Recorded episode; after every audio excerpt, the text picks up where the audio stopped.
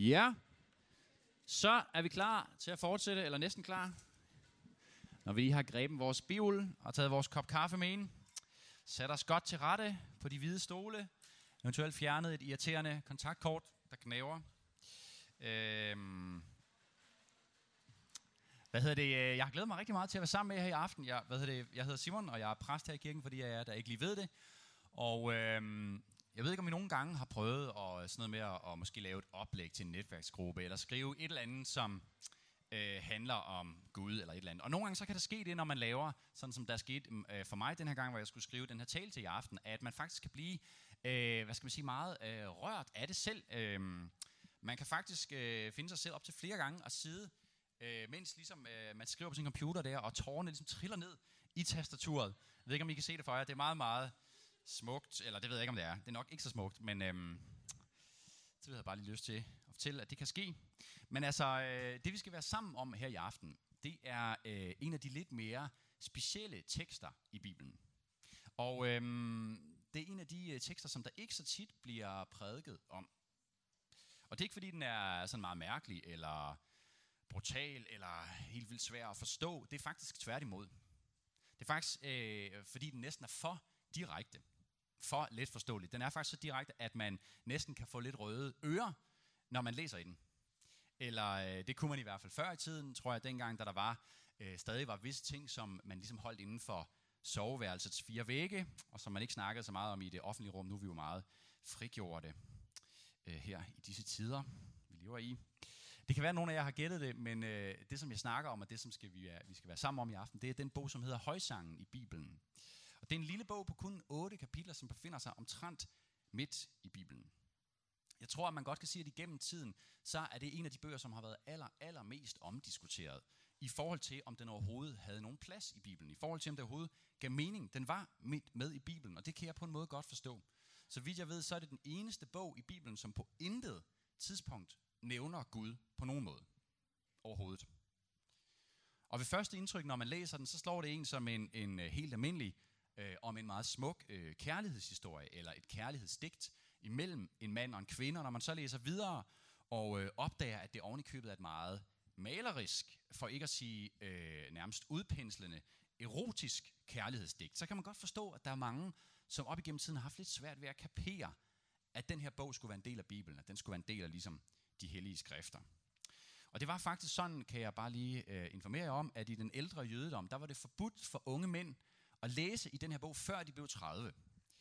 Øh, medmindre de var gift selvfølgelig. Øh, og der var nogen, der spurgte i morges meget klogt, jamen hvad så med pigerne?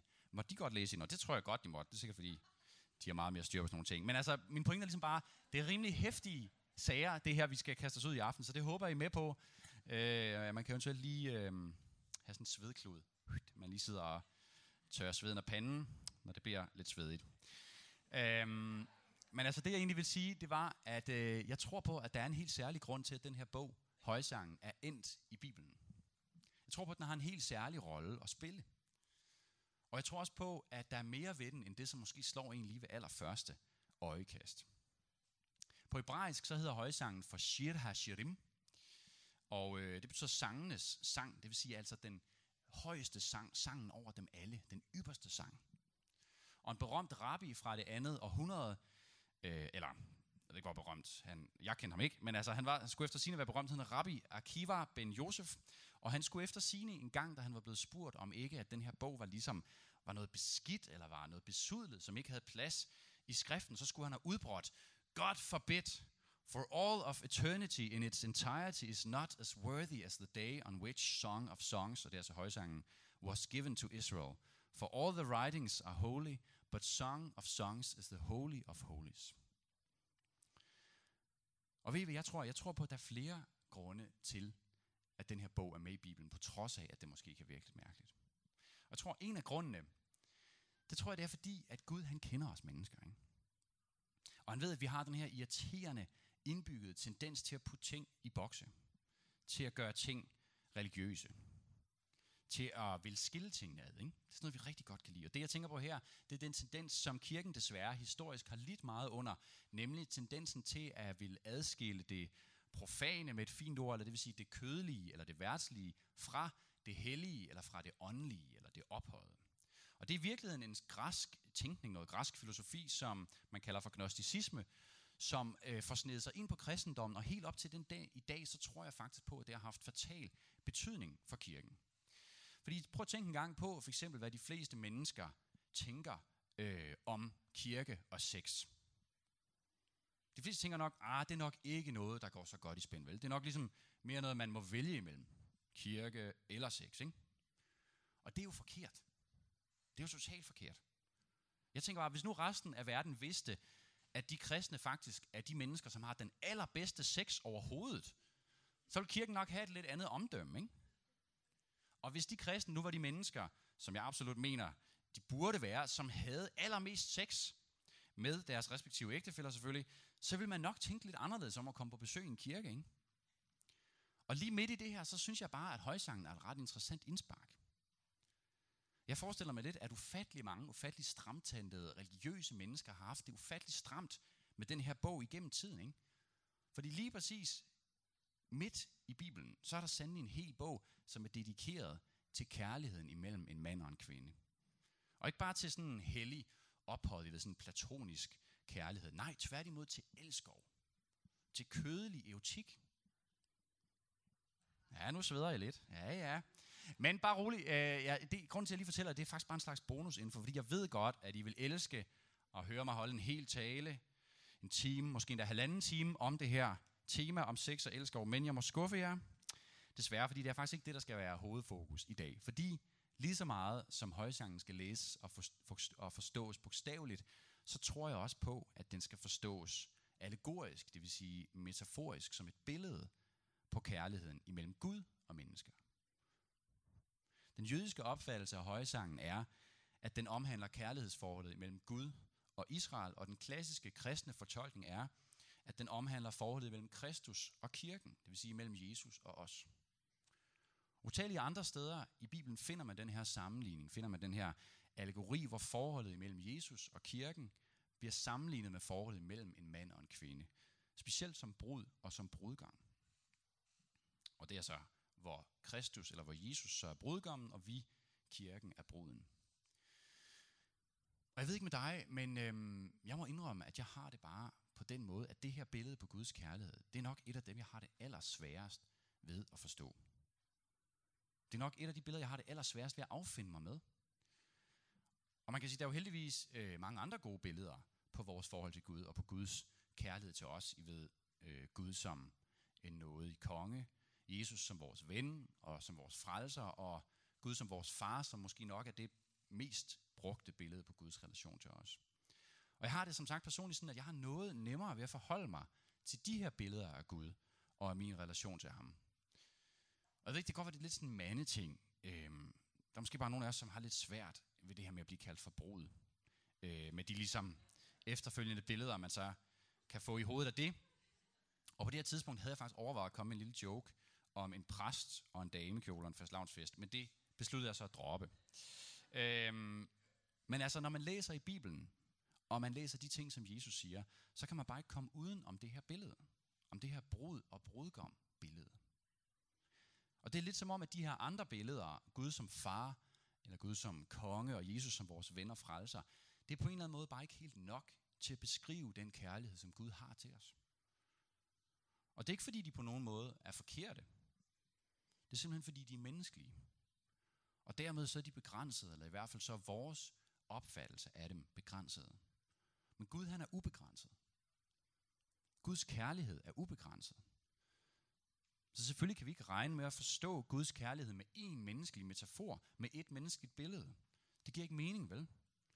Og derfor så bruger Bibelen og Jesus selv i de ting, han fortæller om og prøver at, at lære os om mange forskellige billeder, for på den måde komme bare lidt tættere på en mere fyldesgørende beskrivelse. Og nu skal vi så læse lidt i den her bog i højsangen sammen og dykke ned i, hvad den så egentlig fortæller os om Guds kærlighed til os. Og jeg starter med at læse fra kapitel 2. Jeg kan høre min elskede stemme. Han er på vej hen til mig. Se, der kommer han løbende over bjergene, sprængende ned ad bakkerne som en gazelle. Se, nu står han uden for muren. Han kigger ind gennem vinduesgitteret. Min elskede siger til mig, Stå op, min smukke. Kom med. Se, vinteren er forbi, nu er det forår. Blomster skyder op af jorden. Fuglene synger af glæde. Turtelduerne kurer over alt i landet. De første finer er kommet. Vinrankens blomster spreder deres duft. Stå op, min elskede. Kom, du skønne. Kom med mig. Min due, hvorfor gemmer du dig bag klippen, siger han. Lad mig se dit ansigt og høre din stemme, for din stemme er bedårende, og dit ansigt er yndigt. Jeg synes, den her tekst er helt vildt smuk. I det hele taget så er højsangen, hvis man altså som sagt kan kapere de her meget maleriske beskrivelser, noget af det smukkeste poesi nogensinde skrevet. Stå op, min smukke. Kom med. Se, vinteren er forbi. Nu er det forår. Og hvis jeg havde tid til det, så ville jeg læse det hele højt for jer.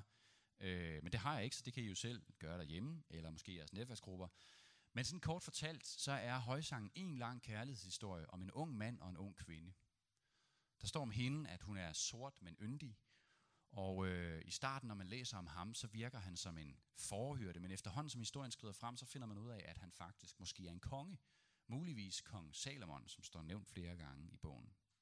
Men den her forhørte, eller den her konge, han er fuldstændig bjergtaget af sin elskede.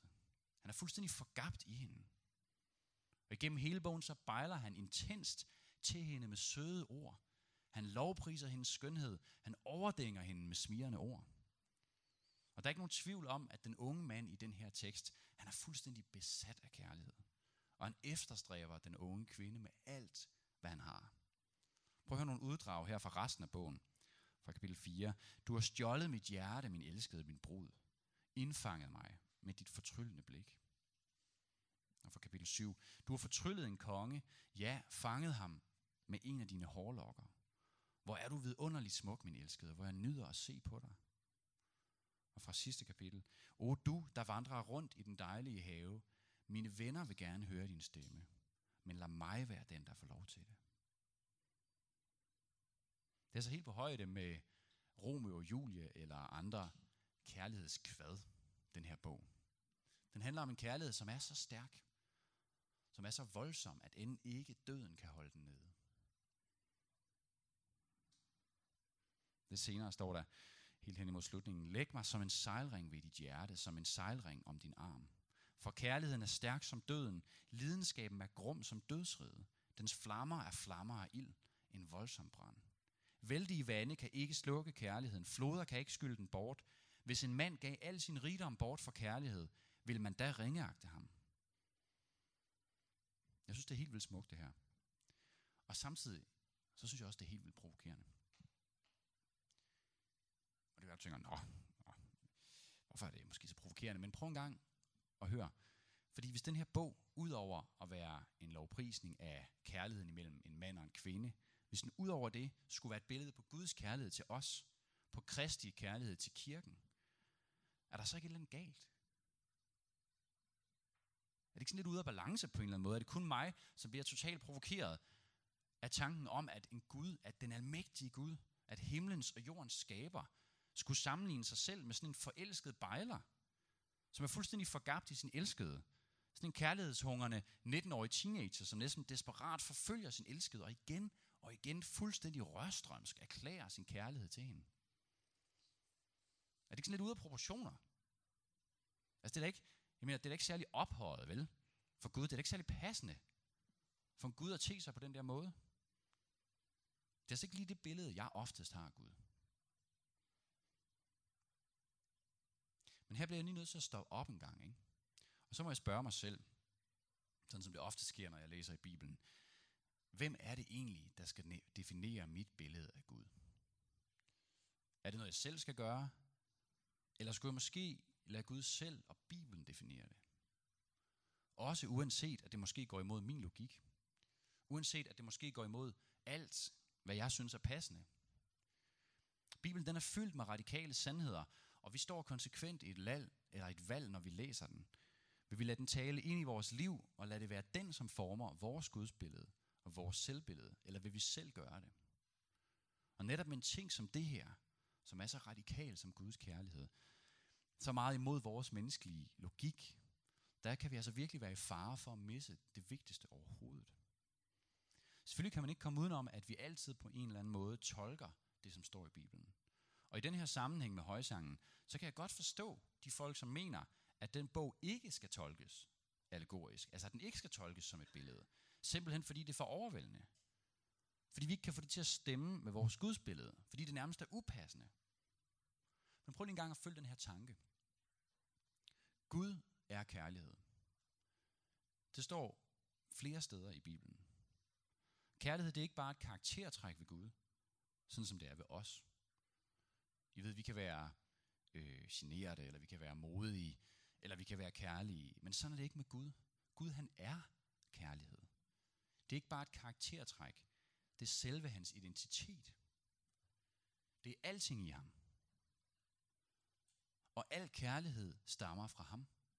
Vi elsker, fordi han elskede os først, står der også i Bibelen. Og dermed så må al jordisk kærlighed, uanset om det er kærligheden imellem en mor og hendes barn, eller en far og hans barn, eller imellem søskende, imellem venner, eller imellem et elskende par, være en afglans af Guds kærlighed. Være et billede på den kærlighed. Guds kærlighed er helt uforståelig for os. Den er ubegrænset. Den er allesteds nærværende. Den er uophørlig. Og derfor så den kærlighed, vi ser her på jorden, og som vi selv oplever i vores liv, den er bare en lille skygge af den første kærlighed at det kærlighedens ophav, som Gud er. Og netop derfor, så er det faktisk lidt ligegyldigt, om højsangen skal læses allegorisk eller ikke. Og hvorfor det? Jo, fordi selve livet er en allegori eller et billede på Guds kærlighed. Al sand kærlighed på jorden er en afspejling af Guds kærlighed til os. Al sand kærlighed peger direkte tilbage på Guds kærlighed til os. Og derfor må kærligheden imellem en mand og en kvinde, også sådan som den er portrætteret i højsangen, nødvendigvis være et billede på Guds kærlighed til os. I jødedommen så bliver øh, den her bog, bliver højsangen, øh, traditionelt læst op på den sabbat, hvor jøderne de fejrer The Passover, som er begyndelsen af den jødiske påske. Og øh, de fejrer, kan man sige, det her med, at de kom ud af Ægypten, at de blev udfriet fra Ægypten. Øh, men det, som er lidt specielt ved det her The Passover, der er ikke rigtig noget dansk navn for det, derfor jeg lige bruger det engelske, men det er, at det, som The Passover egentlig hentyder til, det som de fejrer, det er den tiende plage, som Gud lod ramme Ægypten, fordi farao ikke ville lade jøderne gå. Det her med, at den ældste, den første fødte i hvert eneste hus blev slået ihjel. Men fordi at øh, jøderne havde smurt øh, blod på dørstolpen, så gik dødsenglen del, ligesom deres hus forbi. Ikke? Og deraf kan man sige, kom navnet The Passover, altså at gå forbi, passere forbi simpelthen. Og det kan virke lidt mærkeligt måske. Hvorfor er det lige, at de tænker at læse den her bog op, øh, når det ligesom er den her blodige begivenhed, som vi fejrer, eller som vi mindes? Hvad er det lige, det handler om? Og det er faktisk lidt interessant, synes jeg. Jeg ved ikke, om I kan huske historien om Israel fra det gamle testamente, men øh, øh lige før kan man sige, at, øh, at øh, jøderne kommer ind i Ægypten, så sker der det, at Josef, som er søn af Jakob, som er søn af Isak og søn af Abraham, bliver solgt som slave af sine brødre, men så ender han senere op som statsminister af Ægypten som den højeste i hele riget, lige efter farao. Han bliver så senere forlit med sine brødre, og de flytter alle sammen til Ægypten under en hungersnød. På det tidspunkt, hvor det her sker, der er de så Josef og hans 11 brødre, det vil sige de 12 brødre og deres familier, som flytter til Ægypten. Det, der så sker, det er, at de øh, efter en del år, så har de så formeret sig altså voldsomt. Øh, der er delte meninger om præcis, hvor mange jøder der var, da de øh, kan man sige, vandret ud af Ægypten, men de fleste mener omkring 1-2 millioner mennesker. Så det synes jeg er meget godt klaret, når man tænker på, at de var 12 familier, der synes jeg godt, man kan snakke om noget med god sex, eller noget med meget sex, eller et eller andet. Øhm, men altså det, der i hvert fald sker, mens at, øh, at de er i Ægypten, det er, at de opstår som nation. De opstår simpelthen som folk. Så det er ikke længere kun nogle enkelte familier, eller nogle enkelte individer, som Gud taler til. Det er simpelthen blevet til en nation. Og de er fanget i slaveri i Ægypten, men Gud han har ikke glemt dem. Gud han vil stifte sin pagt med dem. Og på mange måder så kan udfrielsen af Ægypten, og det der videre sker, nemlig turen igennem det røde hav og deres mange år, hvor de vandrer rundt i ørkenen, det kan på en eller anden måde ses som en lang bejlen af Gud til Israel. Det er Gud, som kommer Israel i møde, som befrier dem fra slaveriet og inviterer dem ind i en relation med ham selv. Han inviterer dem til at være hans folk, til at være hans elskede. Og på trods af, at Israel igen og igen og igen brokker sig og utro med andre guder og går deres egne veje, så er Gud trofast og bliver ved med at bejle til dem. De fleste jøder vil nok sige, at den her bejlen, eller hvad man skal kalde det, leder op til, at pakten, øh, at de ti bud bliver givet til jøderne på Sinai-bjerget. Men i virkeligheden, så tror jeg ikke, at det stopper der, fordi når man læser resten af Gamle Testamentet, så fortsætter det hele vejen op igennem Israels historie. Igen og igen, så vender Israel sig væk fra Gud, og igen og igen, så er Gud trofast og tager dem tilbage. Det er blandt andet eksemplificeret i historien med Hosea, som er en meget underlig øh, historie i Bibelen om en, en, en, en profet, som levede øh, på Gamle Testament i tid, og øh, hvor Gud så byder Hoseas at gifte sig med en prostitueret. Som et billede på øh, Guds forhold til Israel. Ja, meget charmerende. Men øh, det, der så sker, det er, at, øh, at Hosea skifter sig med den her prostituerede og får et barn med hende, men sandsynligvis så er hun, eller, så er hun ham så utro og får ender sandsynligvis med at have børn med flere forskellige andre mænd også. Alt sammen som et billede på den her måde, hvordan at, øh, at øh, kan man sige, Guds relation er til Israel. Men prøv at høre en gang, hvordan Gud han så siger i kapitel 2 i den her Hoseas' bog, så siger han, men jeg vil prøve at vinde hende tilbage. Jeg vil føre hende afsides og tale kærligt til hende. Jeg vil give hende vingårdene tilbage og forvandle hendes katastrofe til nyt håb. Gud han bejler til Israel, ikke? Stå op, min smukke. Kom med. Se, vinteren er forbi. Nu er det forår. Jeg tror, det er derfor, de læser den tekst. Og hvis vi skal forstå bare lidt mere af dybden og karakteren af Guds kærlighed til os, så er vi nødt til at dykke ned i det her aspekt. Gud han ikke bare elsker os som en konge, eller som en ven, eller som en far. Nej, Gud, han længes efter os, ligesom man længes efter sin elskede. Han søger utrætteligt og uden ophør efter sin elskede, som er forsvundet, som har forvildet sig væk fra ham. Han jagter os med hans kærlighed. Lige siden vores allerførste adskillelse fra Gud i Edens have, hvor Adam og Eva, de ikke tror på, på en eller anden måde, at Gud ved dem det bedste, og de vælger så at bestemme selv at spise frugten fra træet. Efterfølgende bliver de så skamfulde og gemmer sig væk, ikke? trækker sig væk fra Gud. Lige siden det tidspunkt har Gud søgt efter os. Adam, hvor er du? kalder Gud, da han kommer ind i haven. Menneske, hvor er du? Siden det øjeblik, så har Gud utrætteligt søgt efter os, strabt efter os, jagtet os med hans kærlighed. Lige siden det øjeblik, så har Guds stemme gjaldet igennem universet. Menneske, hvor er du? Elskede, hvor er du? Min due, hvorfor gemmer du dig bag klippen? Lad mig se dit ansigt og høre din stemme, for din stemme er bedårende, og dit ansigt er yndigt.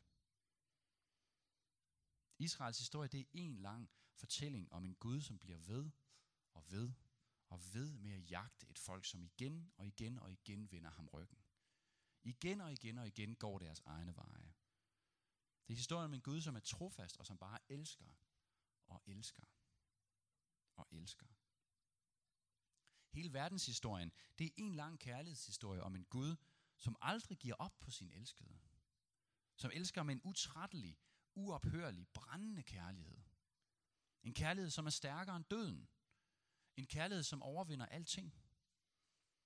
Og som et fuldstændig uventet og overvældende klimaks på den her jagt, som den ultimative kærlighedserklæring, opgiver Gud alting for at vinde vores kærlighed. Han fornedrer sig selv. Han opgiver sin guddommelighed og bliver den laveste af alle. Han bliver alles tjener og dør til sidst for at fuldende hans kærlighedserklæring. Hele Bibelen det er en lang historie om kærlighed. Om en Gud, som elsker så voldsomt, men så lidenskabelig kærlighed, at han går til det absolute ekstrem for at vinde hans elskede tilbage. Som Jesus siger til Zacchaeus, da han gæster hans hus, menneskesønnen, det er altså ham selv, er kommet for at opsøge og frelse det fortabte. Og det græske ord, som er brugt her for opsøge, det er ordet øh, seteo, som samtidig betyder længes efter noget. Desperat at længes efter noget. Oversøge uophørligt, indtil det mistede er fundet. Brennan Manning, som er en amerikansk forfatter, han siger det sådan her. The foundation of the furious longing of God is the Father who is the originating lover, the Son who is the full self-expression of that love, and the Spirit who is the original and inexhaustible activity of that love, drawing the created universe into itself. Ved du godt, at du er Guds elskede? Ikke bare Guds elskede barn, men elsket på samme måde, som en mand elsker og efterstræber sin elskede. Er du klar over, at Gud forfølger dig med hans kærlighed? At han hver eneste dag efterstræber og jagter dig? I fredag så havde jeg øh, den store fornøjelse, at jeg øh, var til en hvilelse af Christoph, som kommer her i kirken, og hans kæreste Erin, som er fra USA. De blev videt i fredags i sådan en lille anglikansk øh, engelsk kirke, som ligger ude ved kastellet. Øh, rigtig, rigtig smuk øh, hvilse, og øh, jeg ved ikke, om nogen af jer har prøvet at være til sådan en engelsk eller sådan en anglikansk hvilse, men det er en anelse anderledes end den danske, blandt andet fordi, at, øh, at brudeparet, de selv udtaler deres vows, altså de her bryllupsløfter til hinanden. Og det var en utrolig smuk ting at være vidne til, synes jeg. Fordi vi fik lov til at se Christopher og Erin stå over for hinanden, op foran alderet. De stod ligesom sådan her og kiggede på hinanden og udtalte de her meget, meget smukke og samtidig kæmpestore løfter til hinanden. Og det, som specielt slog mig, det var at se, hvordan de, imens de udtalte de her løfter, stod over for hinanden og kiggede hinanden ind i øjnene. Og jeg tror ikke, jeg så deres blik flakke et sekund under hele den seance. De kiggede hinanden så intenst i øjnene, at det gav mig tårer i øjnene bare at se på. Og mens jeg stod lidt i forundring over det her syn, så talte Gud til mig. Og så sagde han, Simon, forstår du, at det er sådan, jeg kigger på dig? Det er sådan, jeg kigger på dig nu. Det er sådan, jeg altid har kigget på dig. Og det er sådan, jeg altid vil kigge på dig. Du er min elskede. Mit blik viger ikke for dig. Jeg vender aldrig mit åsyn væk fra dig. I alle øjeblikke af din nutid, af din fortid og din fremtid, hviler mit blik på dig. Løber du væk fra mig, så jagter jeg dig ned med min kærlighed. Gemmer du dig fra mig, så søger jeg efter dig med alt, hvad jeg har.